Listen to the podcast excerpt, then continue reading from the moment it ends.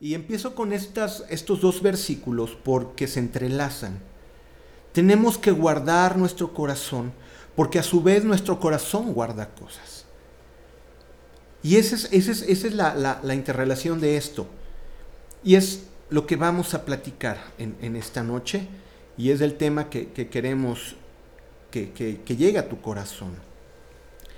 Cuando Dios habla acerca del corazón, nosotros sabemos que es un, órgano vital. Encuentra en el centro de nuestro cuerpo y es el que bombea sangre. Digo, yo sé que esto es cultura general. Pero entonces, cuando pensamos en la Biblia, cuando habla sobre nuestro corazón, pensamos en ese órgano, no. No, no, no, la Biblia le da otra acepción. Pero, ¿por qué lo relaciono con el órgano? Porque cuando se detiene el corazón morimos. ¿Dónde te das cuenta que alguien falleció físicamente cuando ya no tiene pulso, cuando su corazón se detuvo? Y el corazón es muy importante el, el, concepto porque es el centro que envía hacia todos lados de nuestro cuerpo, envía esa vida, esa sangre, ¿no? Que, nos hace dar vida y por todas partes, la sangre que corre por nuestro cuerpo, de cualquier punto que tú lo veas, toda pasó por el corazón y toda pasa por el corazón. Entonces es un órgano vital. Esa acepción o ese concepto es lo que Dios nos está diciendo, lo importante que es el corazón.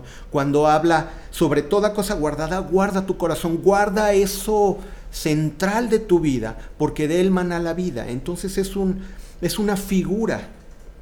Ok, ¿a qué se refiere que es el corazón y qué es lo que dice la Biblia de él? No es, lo dijimos, es ese órgano que mueve sangre, sino se refiere, escucha bien, a la mente, a los pensamientos, a los sentimientos, al intelecto en general. Es lo que comúnmente le conocemos también como alma. Pero la Biblia habla acerca de nuestro corazón, que de él mana vida, por dice, porque donde está vuestro tesoro, ahí también estará vuestro corazón. Ahí estarán tus pensamientos, ahí estarán tus sentimientos, ahí estará todo tu intelecto. Y eso es a lo que se refiere cuando habla del corazón. Tenemos que aclarar esta premisa para? Para que podamos entender todo lo que viene. Ahora, aquí te doy un ejemplo muy sencillo en, en Éxodo 8:32 cuando Faraón eh, se cierra en dejar salir al pueblo, nada más es un ejemplo, dice la palabra en Éxodo 8:32, mas Faraón endureció aún esta vez su corazón y no dejó ir al pueblo. Recordemos, endureció su corazón, no es que su corazón se haya hecho duro de piedra, no su corazón físico, sino que endurece sus sentimientos, endurece su intelecto, eh, endureció sus pensamientos y a esto se refiere. Esto es lo que la Biblia habla acerca del corazón. Este, este es el concepto. Pero es muy importante que pensemos que es esa parte central que da vida para todos lados. ¿Ok? En Proverbios 4:23 no está ahí, pero, pero nos dice esto, sobre toda cosa guardada, guarda el corazón. Ahora, algo que tú guardas, ¿no? Al menos que seas muy chacharero, eh, o como dicen en los programas gringo, acumulador. Pero, ¿qué es las cosas que tú guardas en tu casa, en tu vida? Guardas lo que tiene valor, ¿no? No dices, ay, compré unas bolsas de papas. Y las papas me costaron el 80%, pero como la, el empaque me costó el 20%, pues no lo voy a tirar. No, los empaques los tiras porque no, después de abiertos ya no tienen valor igual una botella de refresco, igual una botella de agua, el empaque pierde su valor después de que lo de adentro fue utilizado. ¿Qué es lo que guardamos entonces? ¿Tú qué guardas? A ver si me encantaría poder estar en vivo y decir, a ver, ¿tú qué guardas en tu casa, no? No, pues mi colección de, no sé, Playmobil. Ah, Todavía, no te creas. No sé, guardas cartas, quizás unas cartas que te escribieron, yo sé que eso ya no se usa, pero algunos guardamos cartas de algo que nos escribieron muy bonito y si alguien tiene la antigua costumbre de escribir cartas, las guardas porque son un sentimiento muy padre de alguien que sabes que su letra y su... es muy emotivo, pues, y es valioso. Hace poco hablábamos con un, amigo de, de, que su papá guardaba unos centenarios, ¿no? Y tú sabes que un centenario es una moneda de oro muy valiosa, ¿no? ¿Y, y, por qué la guardas? ¿Por qué no la tienes allá pues se la dejas al perro para que juegue? No, pues no. O sea, las cosas que guardas son las que tienen valor. Las cosas que tú guardas, tú guardas tus mejores zapatos, tú guardas tus ahorros, tú guardas un reloj muy valioso, pues no lo andas sacando ahí a, todos lados, ¿no? Ahí nada más para, para hacer la albañilería, ¿no? O para hacer la fontanería, o para, no sé, no, lo guardas y lo usas nada más cuando lo quieres lucir. Así son las joyas. Las cosas que guardamos son las que tienen valor. Esas son las cosas que atesoramos. Ahora, ¿por qué las valoras? Porque tienen para ti alta, estima. ¿no? O porque tienen realmente mucho valor. Esa es la razón por las, cosas, por las cuales nosotros guardamos cosas. Entonces, si lo relacionamos, cuando dice guarda tu corazón, y sobre toda cosa guardada, guarda tu corazón, es porque Dios sabe que tu corazón es muy valioso. Lo que quiero darte a entender es que para Dios el corazón del hombre es muy valioso es muy valioso. ¿Por qué? Porque es ahí en el corazón donde podemos hacer y tomar decisiones para vida o para muerte. Tan valioso es así. En tu corazón puedes decidir eh, ir al infierno o en tu corazón puedes decidir ir al cielo así de ese tamaño. Estamos hablando de millones y millones y millones de años de vida, ¿no? O millones y millones de años de muerte. Por eso Dios dice, sobre toda cosa guardada, guarda tu corazón porque de él mana la vida. Lo que te quiero enseñar es la importancia que, que tiene para Dios tu corazón. Es muy valioso. Ahora, ¿por qué es muy valioso para Dios? Porque Él te lo dio y Él lo conoce. Dios te dio ese corazón. Dios te dio ese corazón. Y sabe el valor que tiene. Y no estoy hablando de, otra vez, te lo digo, del, del, del, eh, órgano físico. Te estoy hablando de ese poder de decidir tus pensamientos, tus sentimientos. Para Dios es muy valioso. Por eso, en Proverbios 23, 26 nos dice, Proverbios 23, 26, dice, dame, hijo mío, tu corazón y miren tus ojos por mis caminos. El Señor quiere ese corazón. Ahora, con esto nos sale una pregunta. Si el Señor quiere tu corazón, nos preguntamos, ¿por qué Dios nos pide el corazón si Él es dueño de todo? ¿No te has puesto a preguntar eso? Si el Señor es dueño de todo, ¿por qué te pide el corazón? Fíjate bien la generosidad de Dios. Porque Dios, en su incalculable amor, en un, en un amor que ni siquiera podemos imaginar el tamaño de su amor,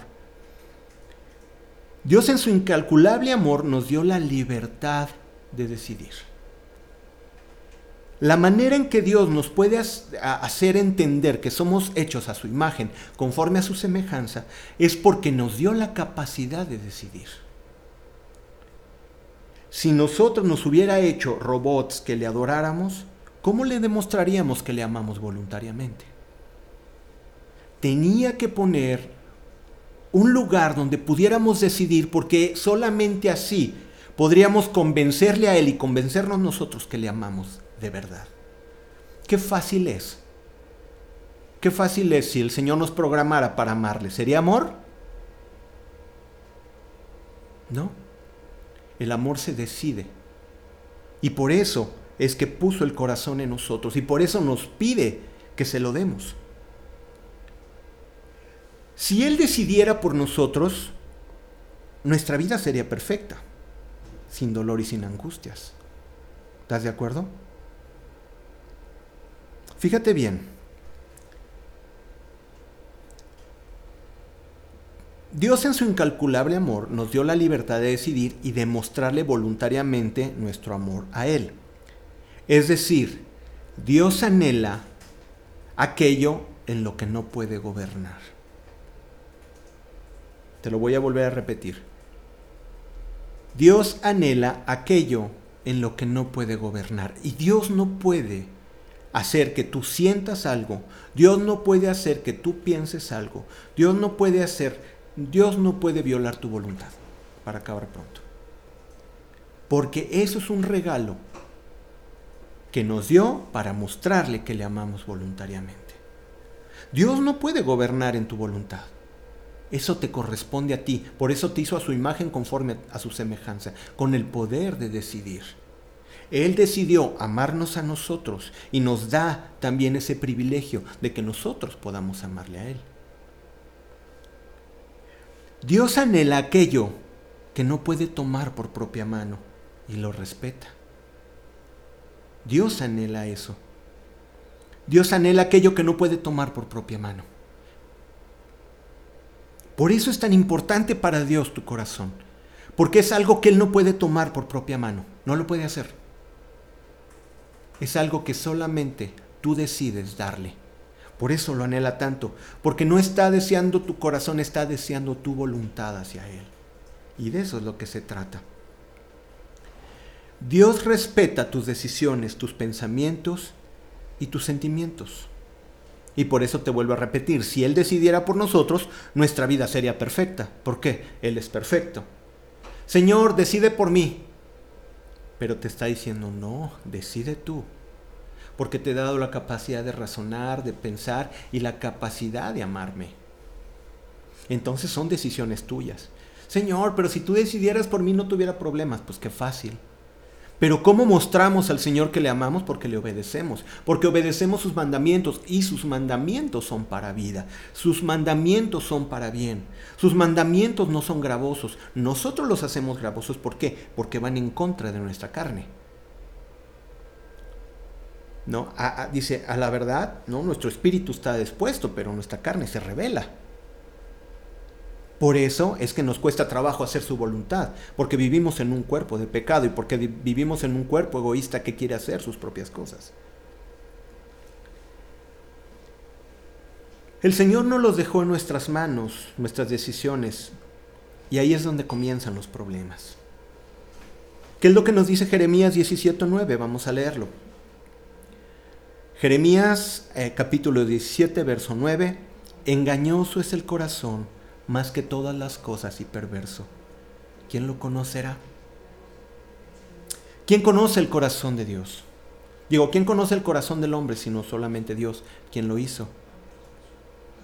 ¿Quién lo conocerá? Ahora, en Mateo 15, 19 nos dice, porque del corazón salen los malos pensamientos, los homicidios, los adulterios, las fornicaciones, los hurtos, los falsos testimonios, las, blasfemias. ¿Por qué dice que sale de nuestro corazón? Porque nuestra naturaleza pecaminosa nos hace hacer estas cosas. ¿Y de dónde sale? De acá, fíjate que no, sale de acá. Porque aquí es donde tú decides seguir a Dios. Puede haber, ¿has visto la gente que dice, ay, yo sabía que estaba mal, pero lo hice? ¿Cuántos habían visto eso? ¿Cuántos antes de pecar están conscientes de que está mal, pero van y lo hacen?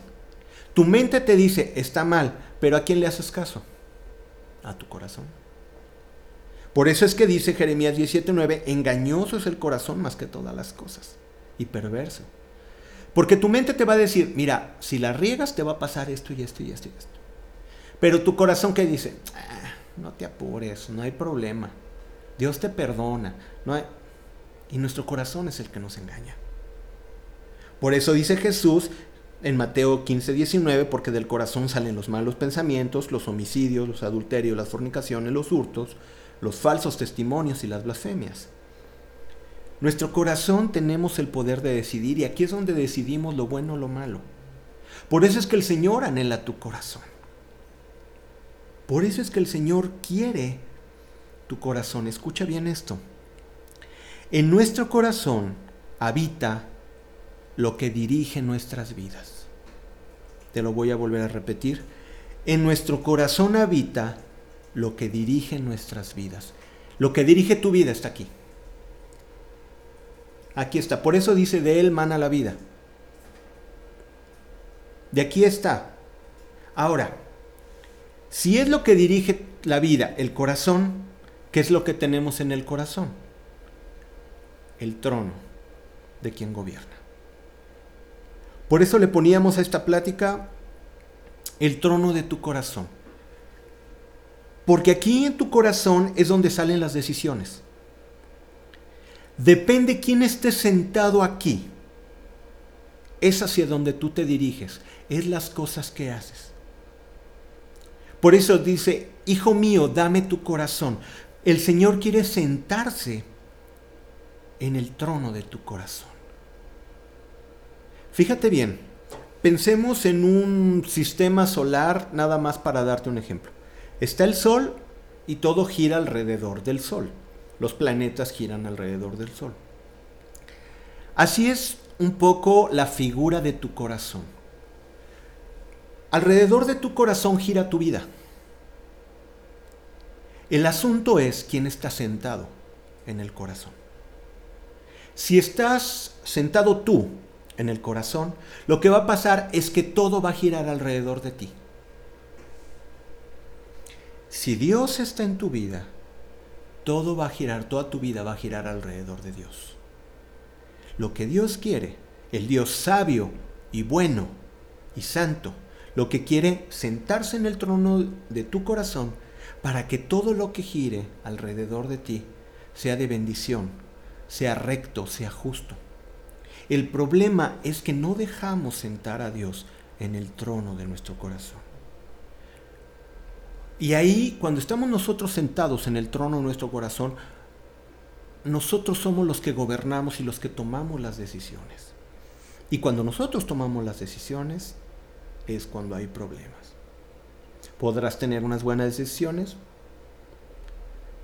pero no siempre. Y ese es el asunto. Si el Señor no está entronado en tu corazón, el que va a tomar las decisiones eres tú. Y ahí es donde vas a empezar a tropezar. Por eso te decía al principio como introducción, es muy importante que entiendas esto. El Señor quiere decir en esto que si Él está, tu vida va a girar alrededor de la palabra, de la oración. Claro, tu carne no le va a gustar. Porque tu carne, ¿qué es lo que quiere? Sus deleites.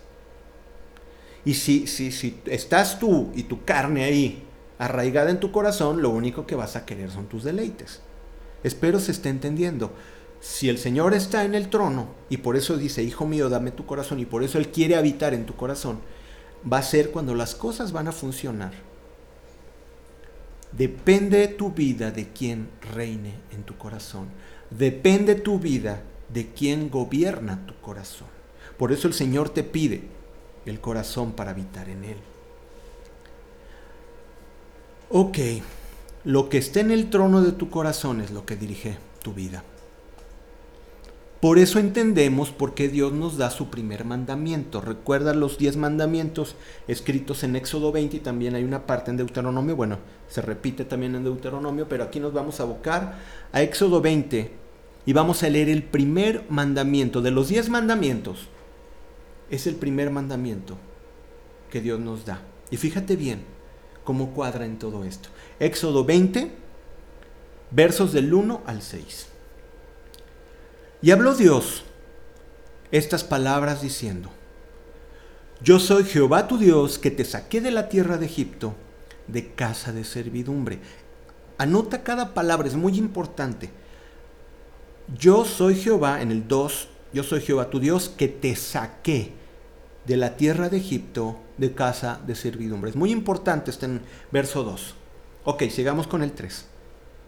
No tendrás dioses ajenos delante de mí. Y es el primer mandamiento que Dios dice. No tendrás dioses ajenos delante de mí. No te harás, en el 4, no te harás imagen, ni ninguna semejanza de lo que esté arriba en el cielo, ni abajo en la tierra, ni en las aguas debajo de la tierra. No te harás otra vez lo leemos. Me encanta leerlo. Yo, yo por eso me tardo mucho leyendo la Biblia. Todos me dicen, ¿en qué? ¿En dónde vas? Le digo, yo leo muy lento. Porque cada vez que leo cada versículo descubro muchas cosas. Y dice, no te harás imagen, dice, no te harás imagen ni ninguna semejanza de lo que esté arriba en el cielo, ni abajo en la tierra, ni en las aguas debajo de la tierra. No te inclinarás a ellas, ni las honrarás, porque yo soy Jehová tu Dios fuerte, celoso, que he visto la maldad de los padres sobre los hijos hasta la tercera y cuarta generación de los que me aborrecen. Y hago misericordia a millares, a los que me aman y guardan mis mandamientos. Qué, qué interesante este, este primer mandamiento, de los diez mandamientos, este es el primero. ¿Por qué empieza aquí? ¿Por qué empieza aquí? Porque dice, yo soy tu Dios que te saqué de la tierra de Egipto. ¿Por qué dice Dios esto? Porque para Dios es muy importante. Esto era figura de lo que vendría a ser Jesucristo con nosotros, de sacarnos del mundo. Y precisamente por eso es tan importante para Dios la salida del pueblo de Egipto, porque es figura de que nosotros saldríamos del mundo y pasaríamos a la vida nueva. Y no solamente a la vida nueva, sino pasaríamos a la vida eterna. Esto es el regalo de los regalos. No va a existir un regalo más grande que este, ni puede existir. El regalo de la vida eterna es el regalo más grande que un hombre puede recibir. No puede haber más. ¿Por qué? Porque el mismo Dios entregó a su Hijo, su único, para salvación de nosotros. Y nos saca figurativamente de Egipto para vivir una vida nueva. Entonces, si tú entiendes que Dios hizo este regalo y te sacó, por eso te digo que era tan importante el 2, o es tan importante el 2. Porque si el Señor te sacó,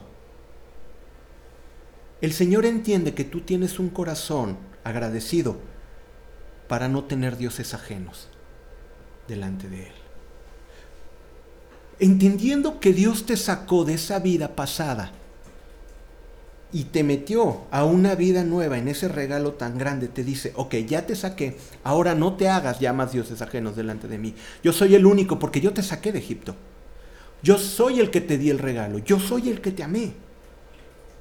Y por eso dice esto. Dice, y no tendrás dioses ajenos delante de mí, no te harás imagen ni ninguna semejanza de lo que esté arriba en el cielo, ni debajo de la tierra, ni debajo en la tierra, ni en las aguas debajo de la tierra. ¿Qué nos está queriendo decir? No te harás imagen de nada. Yo soy el único. Pero dice, no te inclinarás a ellas no las honrarás, porque yo soy Jehová tu Dios fuerte y celoso, que visito la maldad de los padres sobre los hijos hasta la tercera y cuarta generación. Te está diciendo que si tú inclinas tu corazón, Dios visita tu maldad.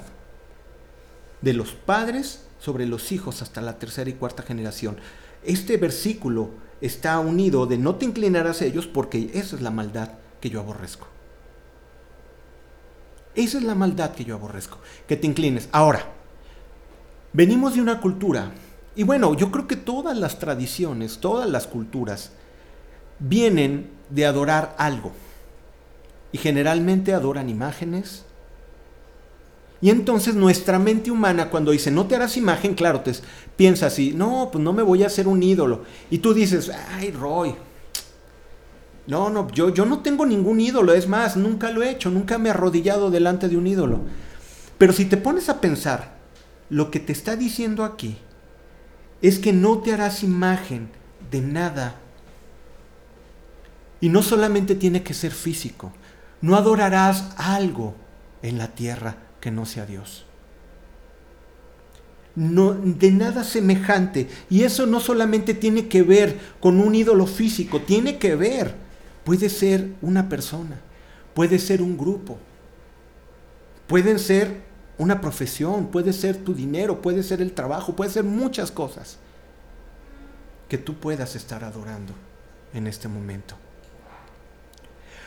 Dios quiere ser el único que esté sentado en el trono de tu corazón. Quieres ser el único.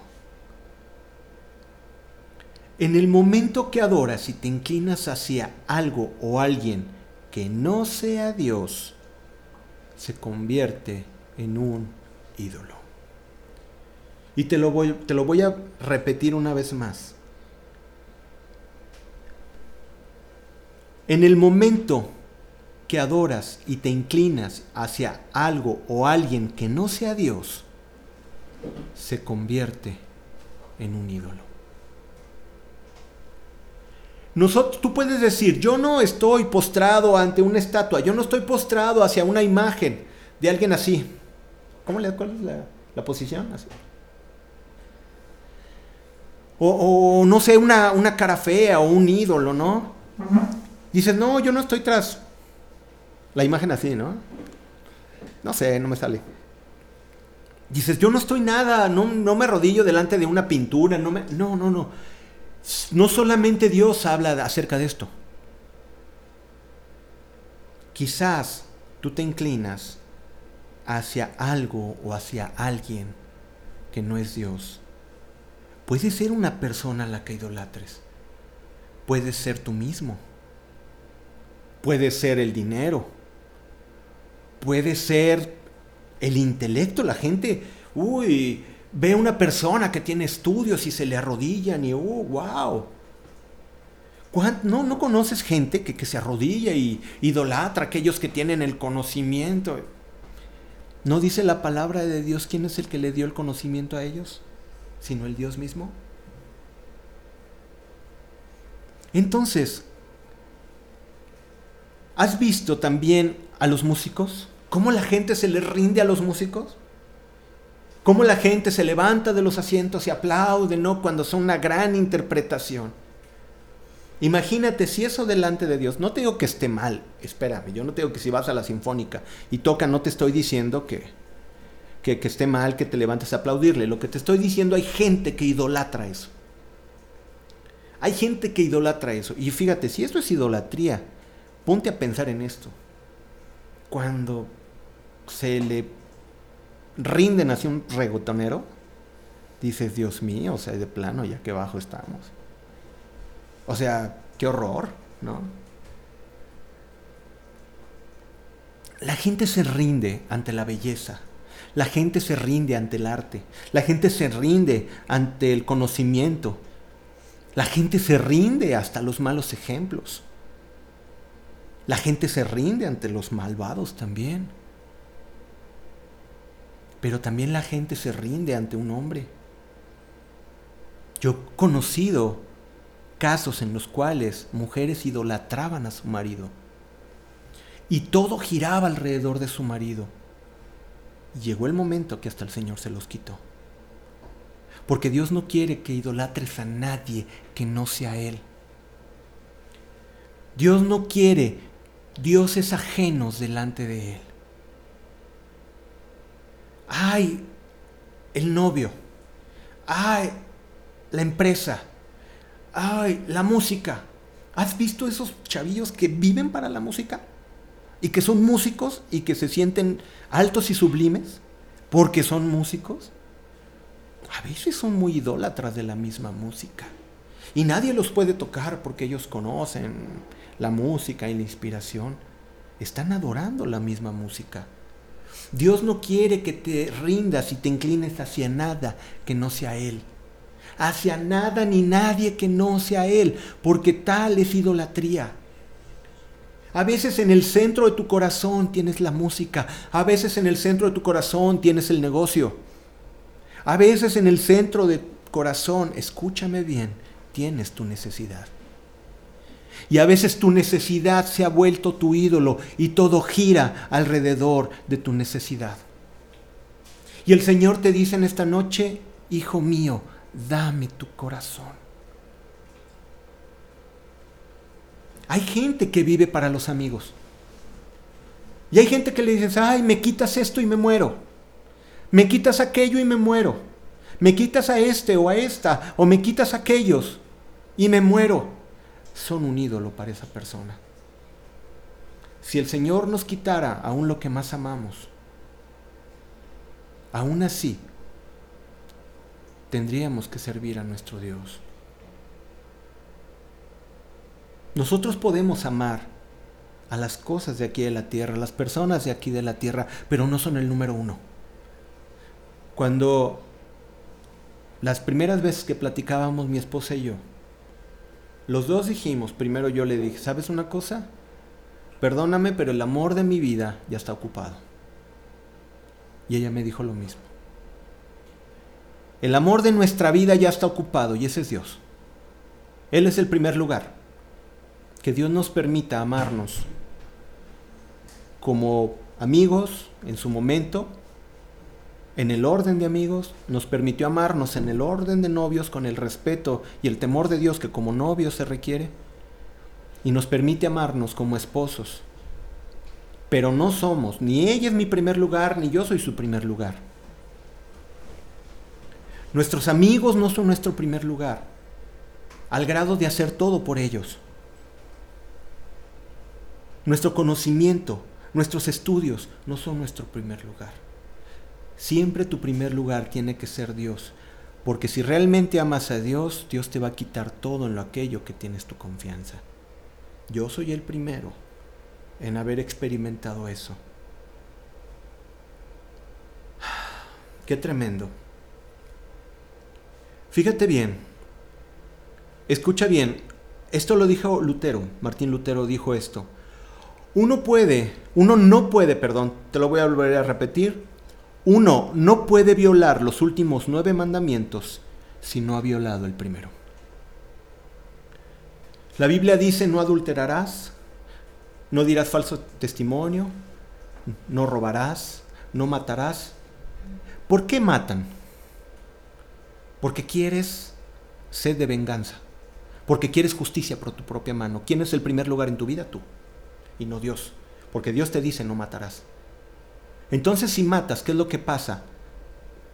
Tienes una idolatría por ti mismo porque piensas que la justicia proviene de ti y no proviene de Dios. Cuando tú robas, es porque tienes un ídolo que es la ambición, que es la codicia. Por eso dice muy ciertamente, uno no puede violar los últimos nueve mandamientos si no ha violado el primero. Por eso lo primero que el Señor te dice es, no te hagas dioses ajenos delante de mí, no adores otra cosa que no sea yo.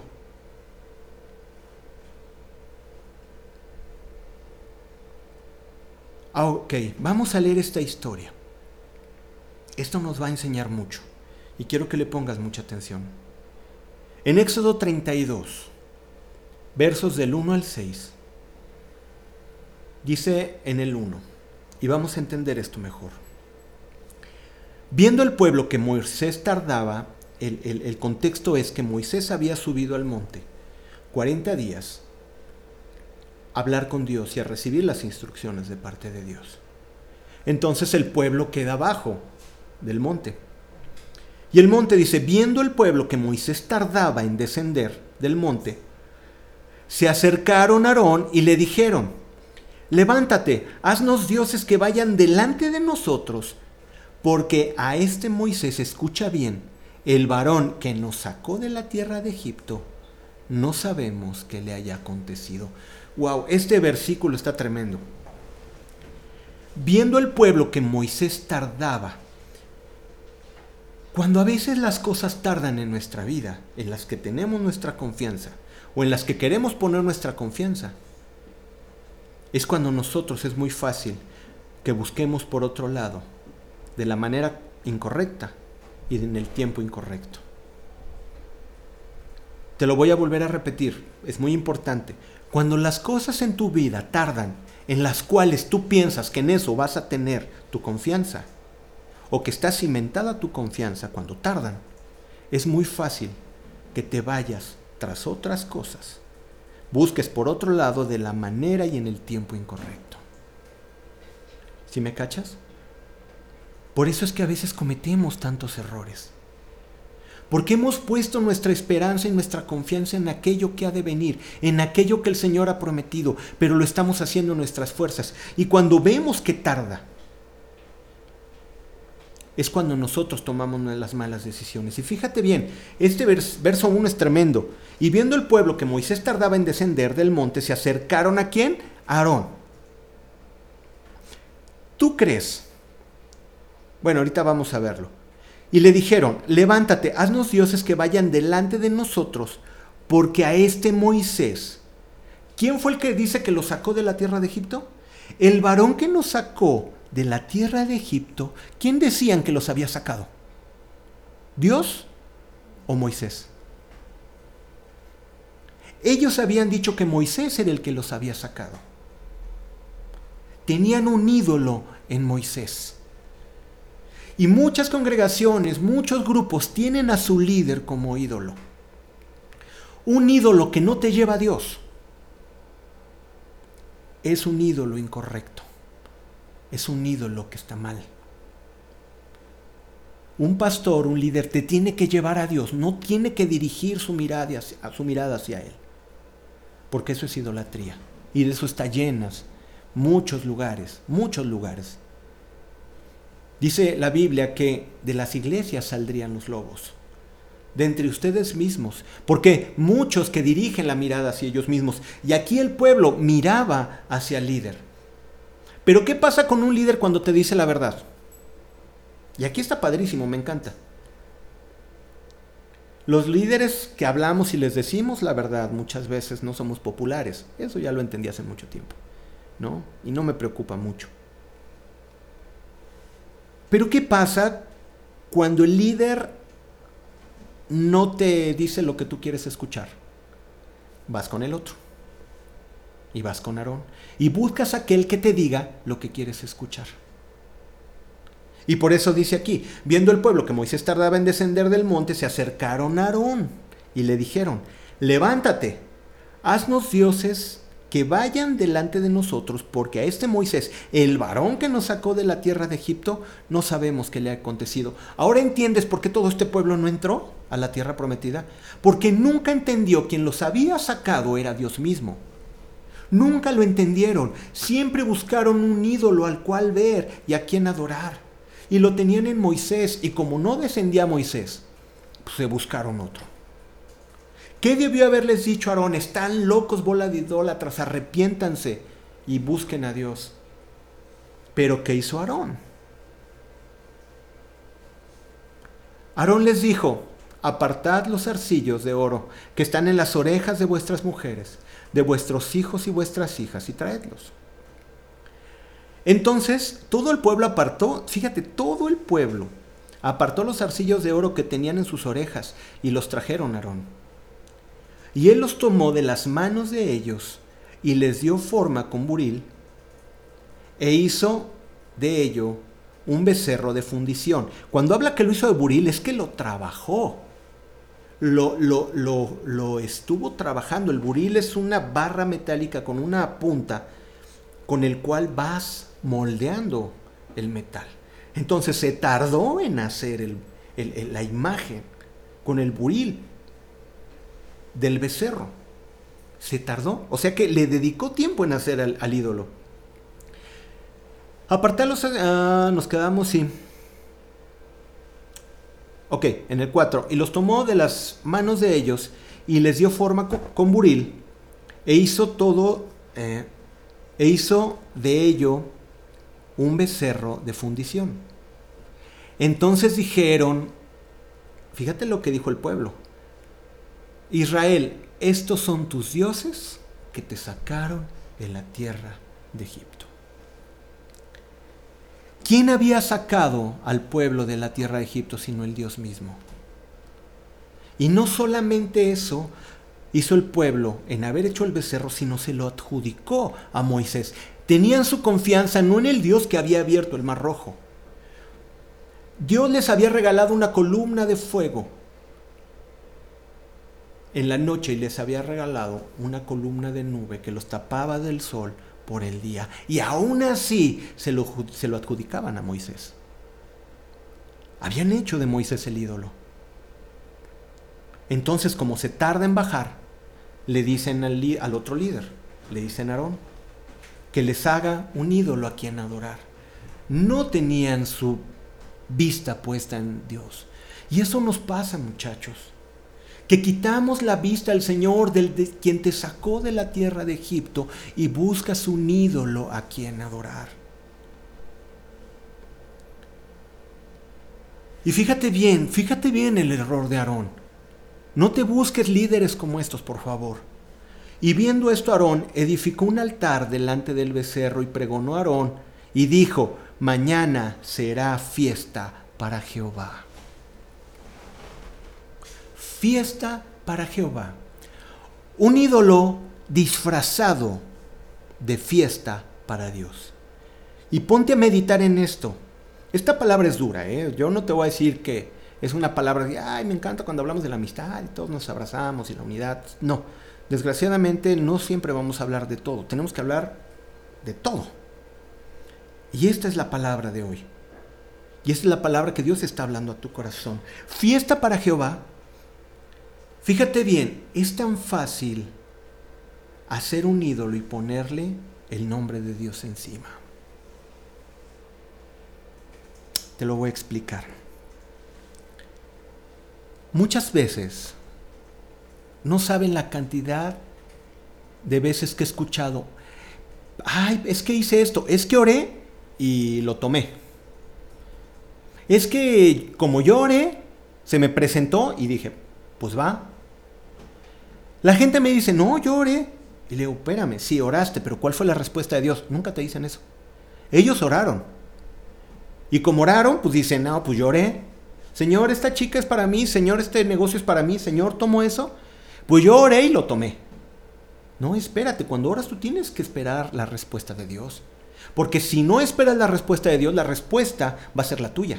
Y la tuya va a ir conforme a tus deseos y conforme a tu carne. Haces un ídolo con el nombre de Dios. O sea, le dices, yo oré, bueno, si oraste, espera la respuesta de Dios. ¿Qué pasa si yo digo, ay Señor, dame habilidad para robarme esos cinco mil pesos que están en esa mesa? Pues lloré.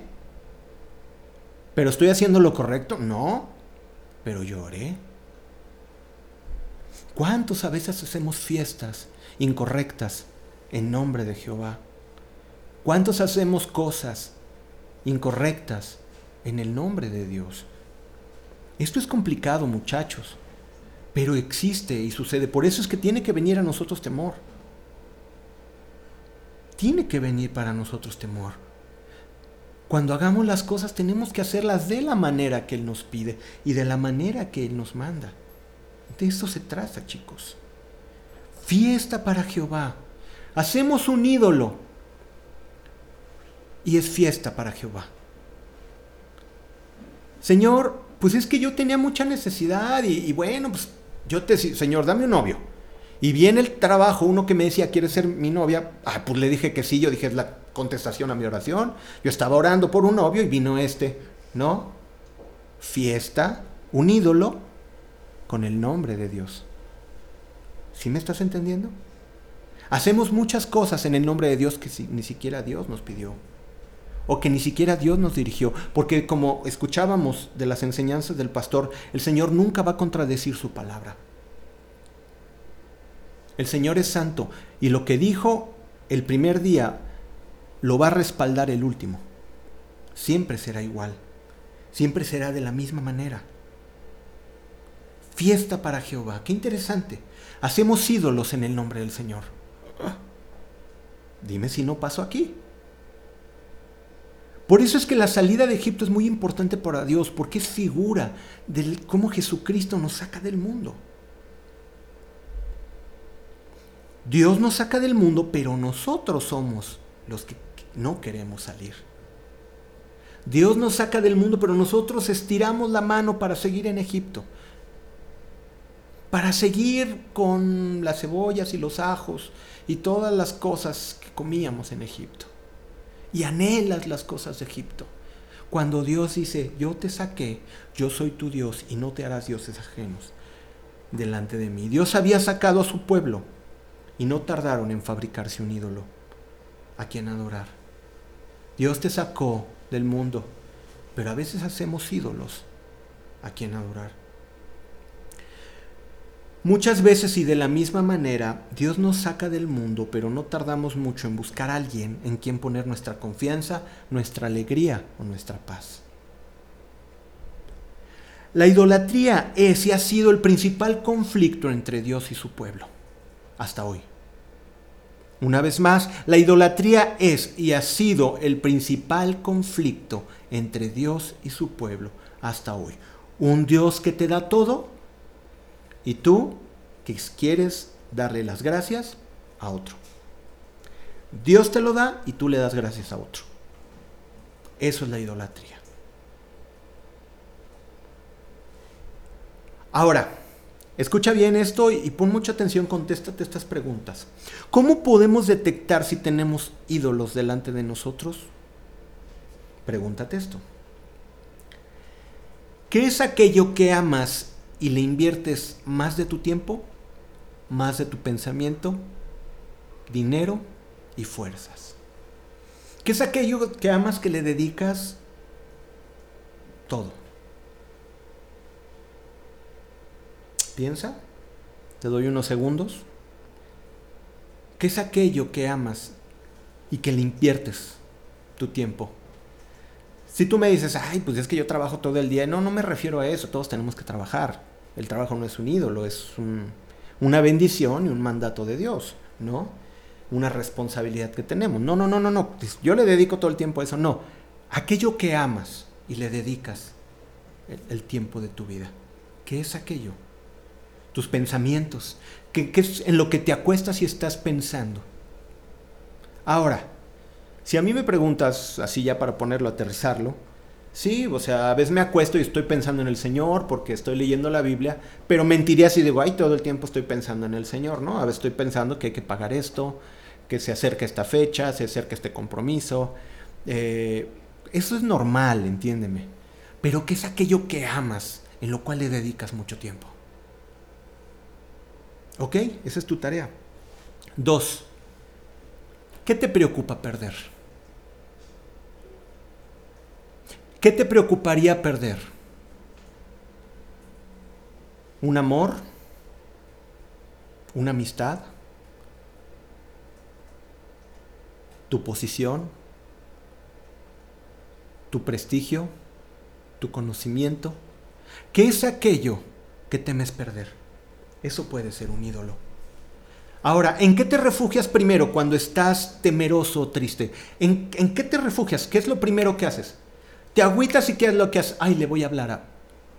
Le voy a hablar a. Le voy a mandar a. O vas primero con Dios. Yo no. Escúchame, esto es sensatez. Yo no estoy diciendo que si le hablas a alguien, ay, aquel que le hablas es un ídolo. No. Pero lo que tiene que pasar es que Dios quiere tu corazón. Dios quiere tu corazón. Por eso es que no tiene las respuestas correctas, porque vas a buscar a alguien antes que a Dios. Dios tiene la respuesta correcta para ti, pero te pierdes entre tantas opiniones. O le vas a hablar a aquel que sabes que te va a dar lo que tú quieres escuchar.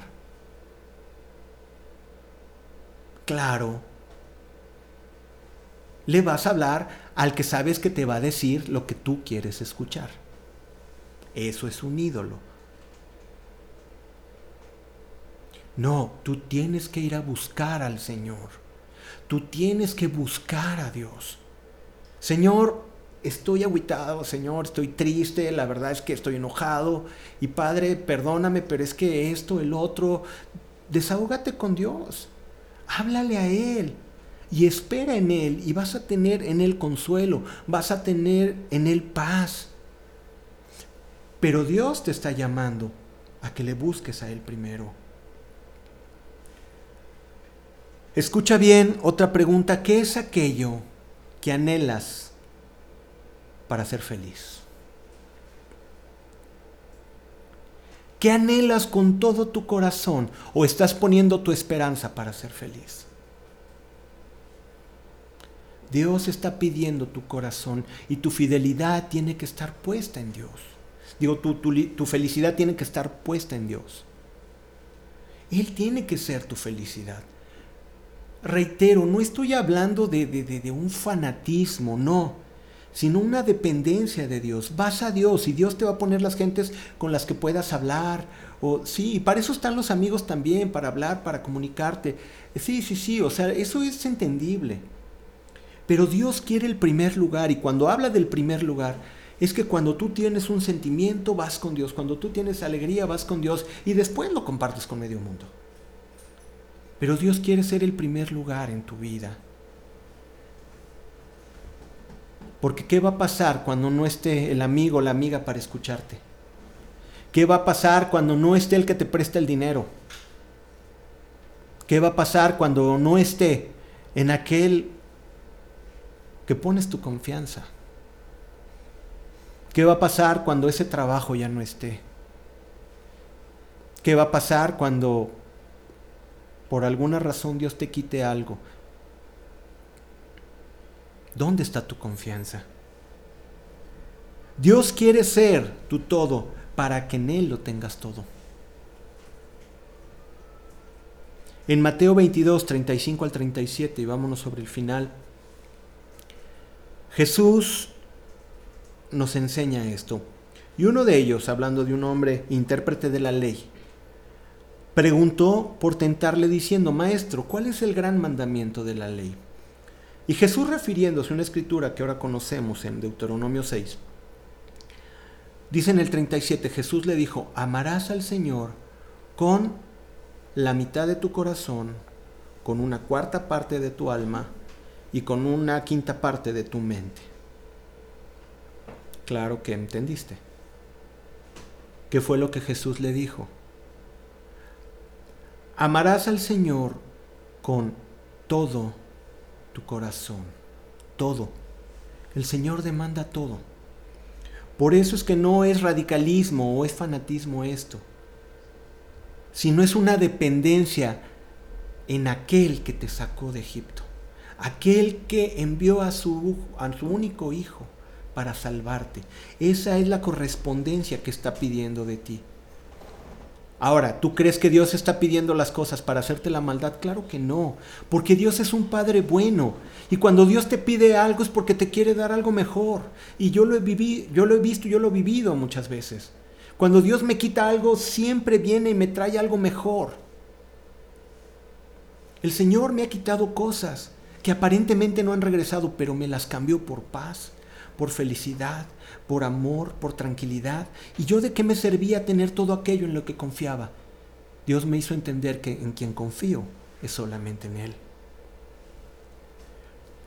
Amarás al Señor tu Dios con todo tu corazón, con toda tu alma y con toda tu mente. Él te pide todo porque Él lo ha dado todo. En una relación de amor es una relación de amor, perdón, es una relación de amor en la que nunca vamos a poder dar todo lo que Él nos dio, pero haremos todo lo que está en nosotros. La relación con Dios, esa relación de amor que tú tienes con Dios, nunca vamos a poder darnos lo que Él nos dio. Él nos dio todo, nos dio el regalo de la vida eterna, pero lo que hacemos es todo lo posible por darle también y Él conoce que somos imperfectos y sabe que la vamos a regar, pero nosotros está a darle todo. Había un canto de Marcos Vidal que decía, ¿cómo no darle todo si Él es el dador de la vida? Híjole, qué palabras tan guiadas por el Espíritu de Dios. ¿Cómo no dárselo todo si Él es el que te da la vida? Si no tuvieras la vida no conocerías absolutamente nada.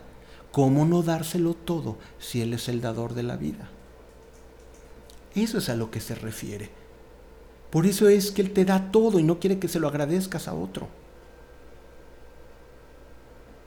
Eso es lo que estamos hablando en esta noche. Dale, como dice su palabra, dad a Dios la gloria de vida a su nombre. Reconoce el sacrificio de Jesús. Reconoce su amor y sabes que Él te va a dar lo mejor del trigo, porque lo promete en su palabra. Él te dará lo mejor del trigo de lo escogido. Yo le creí y me costó trabajo, créeme, me costó trabajo esperar. Pero déjame decirte una cosa, Dios me ha bendecido Y tú puedes decir, Roy, pero no tienes las riquezas. ¿Quién te dijo que las necesito? Roy, no tienes así los títulos y conocimiento. Bueno, Dios no lo permite así. Pero me ha dado muchísimas cosas que no se compran con nada. Solamente por su gracia. ¿Cómo voy a recibir esto y darle las gracias a otro? Dad la gloria de vida a su nombre.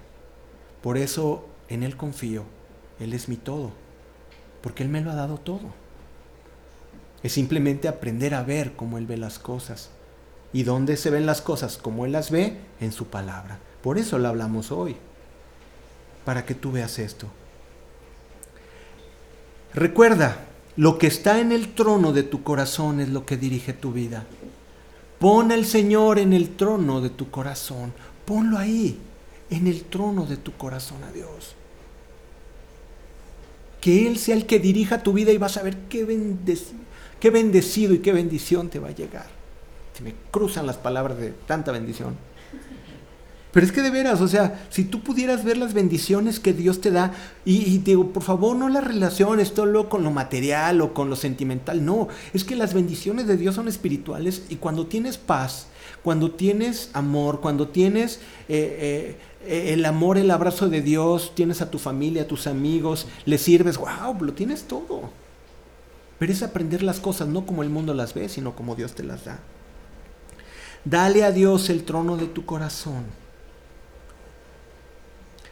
y por favor, si sabes que hay ídolos en tu corazón, Dios te está pidiendo que se los entregues.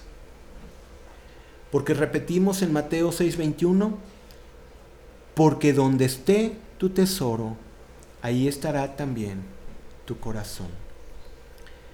Terminamos chicos y vamos a orar, pero quiero que medites en algo. Nadie más lo va a saber más que el Señor y tú. Nadie.